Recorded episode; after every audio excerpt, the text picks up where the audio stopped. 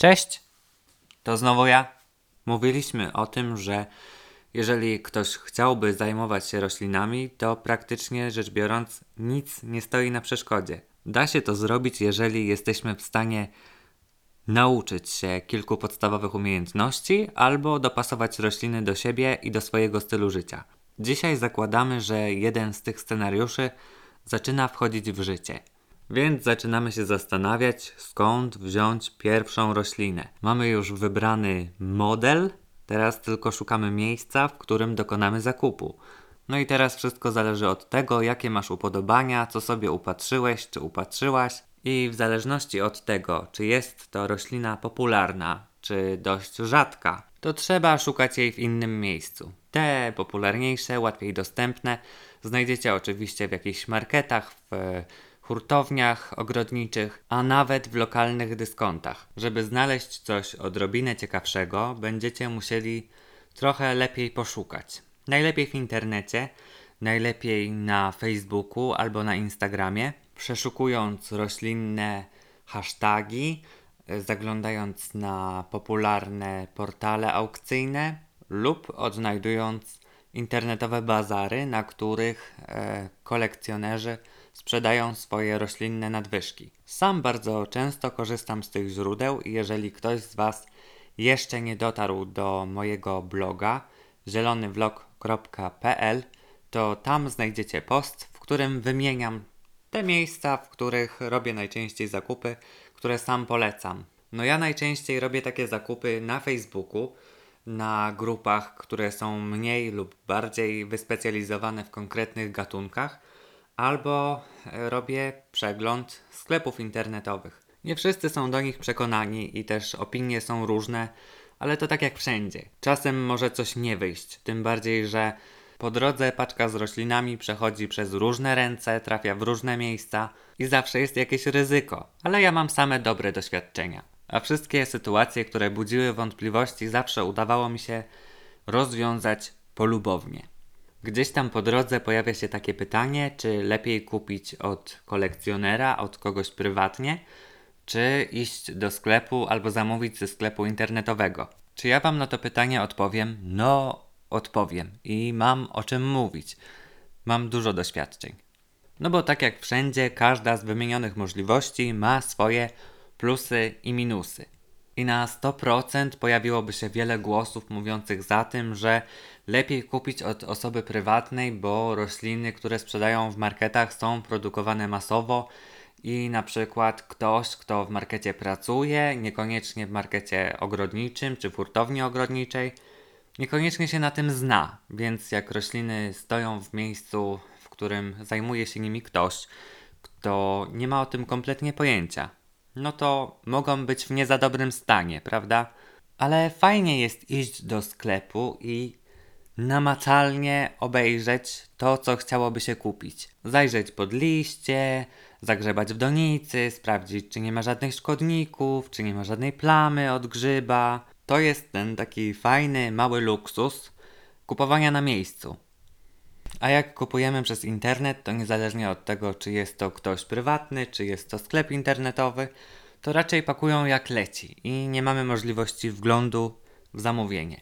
Natomiast z drugiej strony, bardzo często jest tak, że asortyment jest znacznie bogatszy u tych, którzy są daleko, daleko od nas. Czyli właśnie, no wiecie, w internecie.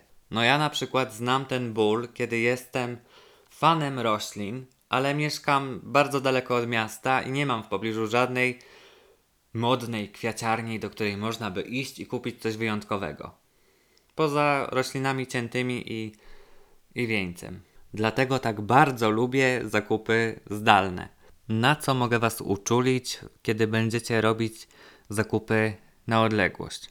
Przede wszystkim zwracajcie uwagę na to, czy roślina wygląda na zdrową, czy nie ma jakichś plam czy nie ma jakichś oznak e, żerowania szkodników, czy sadzonka, którą dosta dostaniecie, jest e, cięta, czy jest rosnąca, czy ma korzenie. Jeżeli jest cięta, to czy ma szansę na to w ogóle, żeby się ukorzenić? Co znaczy, czy ma korzenie powietrzne, albo czy ma w ogóle węzeł? Właśnie zdaję sobie sprawę z tego, że może niekoniecznie wszyscy będą wiedzieć, co to jest węzeł albo gdzie są korzenie powietrzne, no bo mogą mnie słuchać przecież osoby, które są w różnym stopniu zaawansowania. Dlatego, jeżeli nie wiecie, to wejdźcie sobie na tego mojego bloga, którego adres podawałem wcześniej. I ja tam w najbliższym czasie zrobię post, w którym wyjaśniam, co gdzie jest, jeżeli chodzi o budowę rośliny. Dodawałem to już kiedyś na Instagramie, ale dodam jeszcze na bloga, żeby było łatwiejsze do odnalezienia. Dalej, yy, zwracajcie uwagę na to, czy. No, Hmm, jakby wam to powiedzieć? Niektórzy ludzie, jak robią zdjęcia ofertowe i dodają je do internetu, to nie myślą o tym i nie zwracają uwagi na to, że nie każdy wie, jaką dużą ktoś ma rękę i na przykład trzymają sadzonkę albo kładą sadzonkę na stole i ona niekoniecznie będzie takich rozmiarów, jak oczekujemy. Niektórzy to robią specjalnie, inni nie. Ja już się kilka razy zdziwiłem, nawet czasem pozytywnie, bo okazywało się, że zamawiana roślina była znacznie większa niż się spodziewałem, ale warto mimo wszystko zapytać, czy można poprosić o zdjęcie z czymś dla skali, tak żebyśmy byli pewni, że kupujemy to, co chcemy i to, co chcemy jest takie duże, jakbyśmy chcieli. Myślę, że jeżeli w grę wchodzą duże kwoty, to warto zrobić dokładne rozeznanie. Jeżeli kupujecie coś na Facebooku, to warto też wpisać nazwisko sprzedawcy w wyszukiwarkę i zobaczyć, czy ma dobre opinie. Oczywiście mówię o wyszukiwarce w samej aplikacji, żebyście mogli sprawdzić, czy ta osoba już wcześniej wystawiała jakieś oferty i czy inni byli zadowoleni z zakupów. I teraz sobie niektórzy myślą: O, Marcin, co ty wygadujesz? Tempo na tych grupach, jeżeli chodzi o posty sprzedażowe, bywa niespotykane. Rośliny, na które jest popyt, znikają w mgnie... O nie, ale się wplątałem w trudne zdanie. W mrugnięciu znikają. Ok? Więc trzeba mieć naprawdę albo dobry internet, albo świetny refleks, żeby zdążyć i być pierwszym. A równie intensywnych emocji dostarczają licytacje. Tam adrenalina jest po prostu o matko. I adrenalina w takich sytuacjach jest strasznym czynnikiem, który może was po prostu wplątać w wyrzucenie ogromnej ilości pieniędzy w błoto. No ja nie będę tutaj cisnąć nikogo tak bezpośrednio, ale zdarzają się też sytuacje, w których sprzedawca intencjonalnie bądź też nie podaje nazwę rośliny, którą ta roślina z oferty tak do końca nie jest. Jak już zaczniecie interesować się tymi roślinami z trochę wyższej półki, to zobaczycie, że między nimi nie ma aż tak wielkich różnic, chociaż jakieś są. Gdzieś tam różni się mały kształt, gdzieś tam różni się kolor, gdzieś tam różni się, nie wiem, falbanka na ogonku liściowym. Wy chcecie coś kupić, są jakieś wielkie emocje, wiecie, że wszystko schodzi tak na pstryk. No, i wtedy badacie na stronę internetową, widzicie konkretną nazwę, zaklepujecie sobie roślinę, która jest warta paręset złotych, a później okazuje się, że to nie jest to. Więc, hmm. No i zostaje taki e, dysonans pozakupowy, że no, niby fajnie, ale kurde, to nie jest to, co miało być. I co w tym miejscu można powiedzieć? No, że warto tak bardzo, bardzo dokładnie sprawdzić, jak wygląda to, co chcielibyście kupić, żeby się nie okazało, że błąd jednak jest po waszej stronie, bo później nie za bardzo jest jak dokonać jakiegoś zwrotu czy reklamacji, no bo widzieliście, co kupowaliście, prawda? Miałem taką jedną sytuację i byłem bardzo zawiedziony. No ale dobra, obojętnie skąd kupujecie roślinę, na pewno nie stawiajcie jej od razu w domu z roślinami, które już tam macie. Tak róbcie z każdą rośliną, która jest nowa. Pierwsza rzecz to kwarantanna przez dwa tygodnie wstawcie ją w osobne miejsce i obserwujcie. No bo musicie, ale to musicie mieć absolutną pewność, że razem z nową rośliną nie przynieśliście do domu żadnych szkodników, które bardzo szybko przenoszą się na inne rośliny. Ale jeszcze wracając na moment do pytania, czy lepiej kupić prywatnie, czy lepiej kupić w sklepie, e, odpowiadam, że nie ma żadnej różnicy. Takim sensie, że i tu, i tu zdarzają się sytuacje, które budzą wątpliwość, Robiąc zakupy u kolekcjonera, a nie w sklepie, i tak jesteście narażeni na to, że gdzieś tam może pojawić się jakiś robal albo choroba. No niecelowo, jakoś przypadkiem, no przecież to jednak ludzie o to dbają. I chociaż mają już na to swoje sposoby, to jak wszędzie, może być różnie.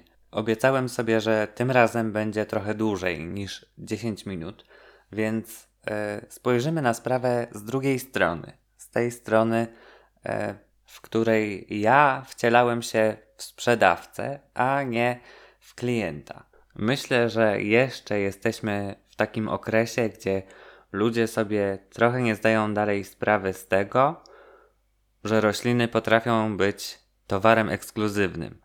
Wtedy zaglądają pod oferty i zadają pytania, dlaczego to jest takie drogie? Przecież widziałam to ostatnio w sklepie i kosztowało 5 razy mniej. Wtedy z jednej strony biorę taki głębszy wdech, taki ach, to wydech, dobra, to był wydech.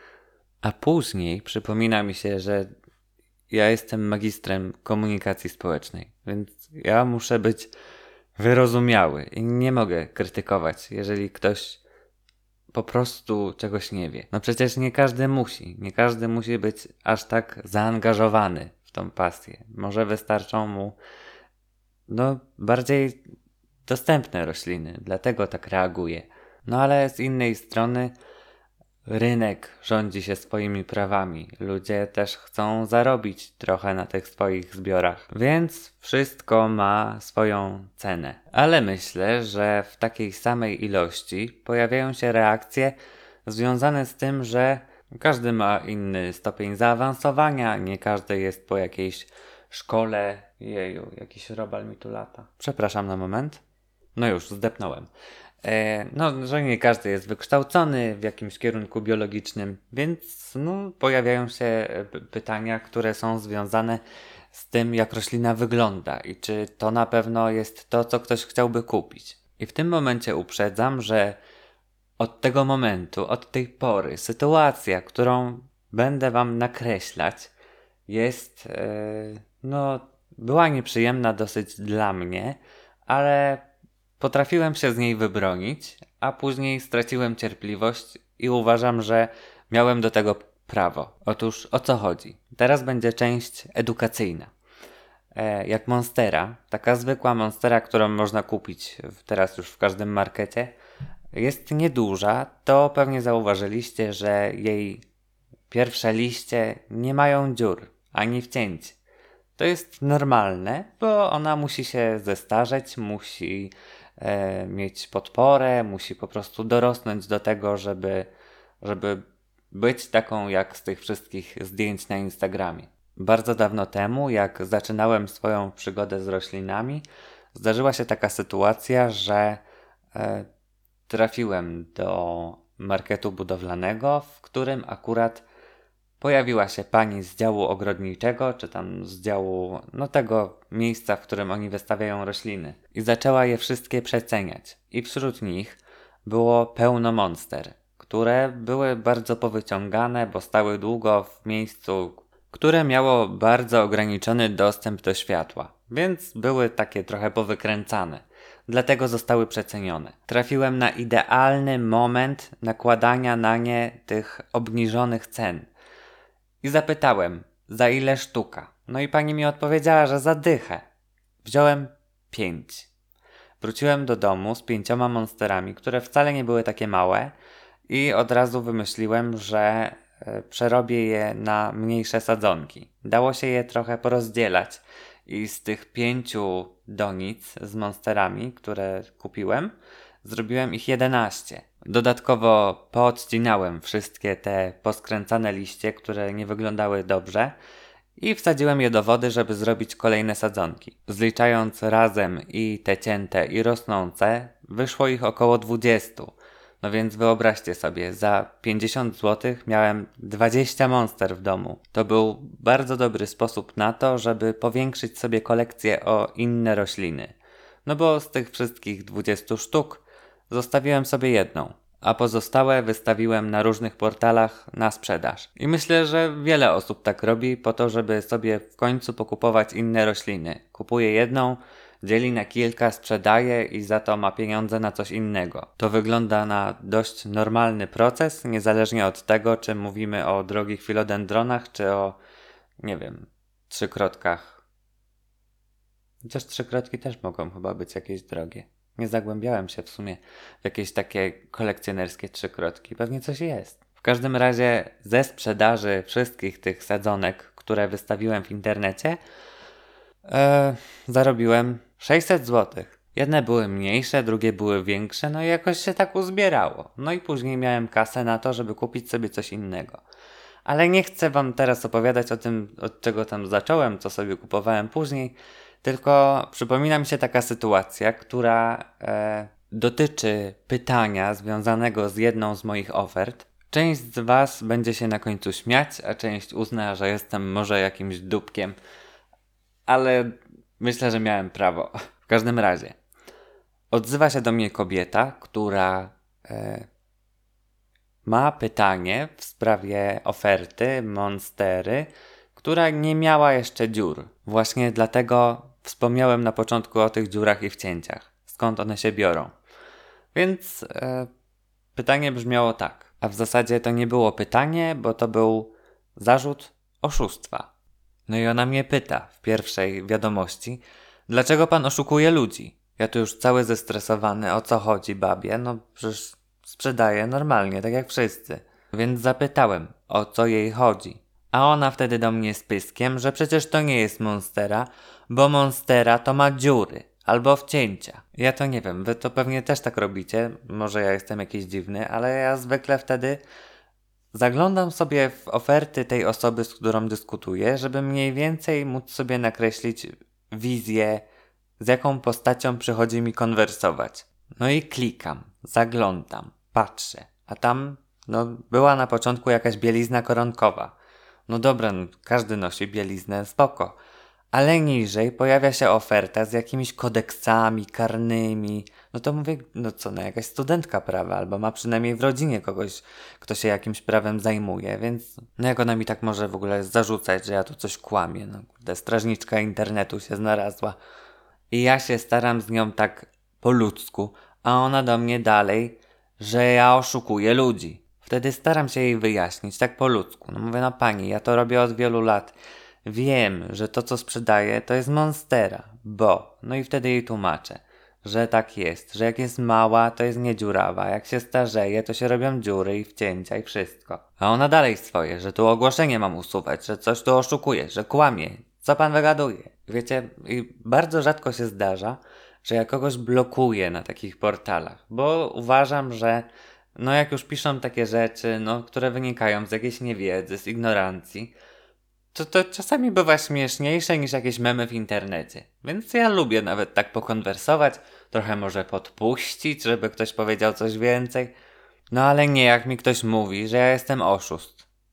No, szanujmy się. I teraz będzie ten moment, kiedy zacytuję wiadomość, którą jej wysłałem jako ostatnią. Więc jeżeli dalej chcecie mieć o mnie dobre zdanie, to zatkajcie uszy albo wyłączcie już, bo. Otwieram cytat. Droga strażniczko internetu, to, że ty masz dziurę od dziecka, nie znaczy, że wszyscy je mają. Marcin. Zamykam cytat.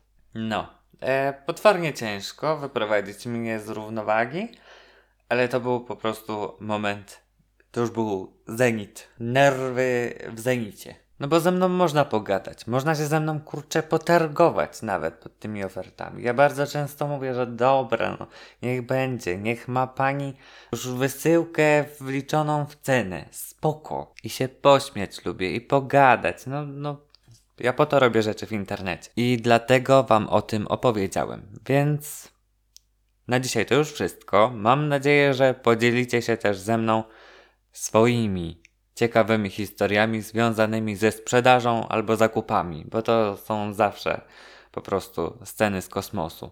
Więc jeżeli chcecie, jeżeli możecie, to zapraszam Was do pisania na Instagramie, pisania do mnie, komentarzy na YouTubie. Odpisuję na wszystkie i na komentarze, i na wiadomości, bo ja tu jestem po to, żeby nawiązywać kontakty, robić interakcje i Wam pomagać, jak macie jakieś problemy z roślinami. No więc tak, to wszystko. Do usłyszenia następnym razem. Pa!